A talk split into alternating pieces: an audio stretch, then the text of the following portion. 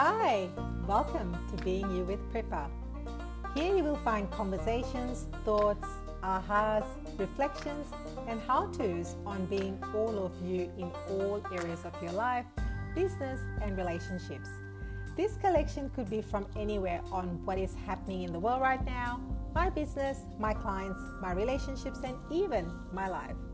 I invite you to sit back, relax, and take what feels right for you, and always use this moment to reflect and inquire in your own life and journey. Thank you for joining me on this ride. I can't wait to connect more deeply with you. Love, Kripa.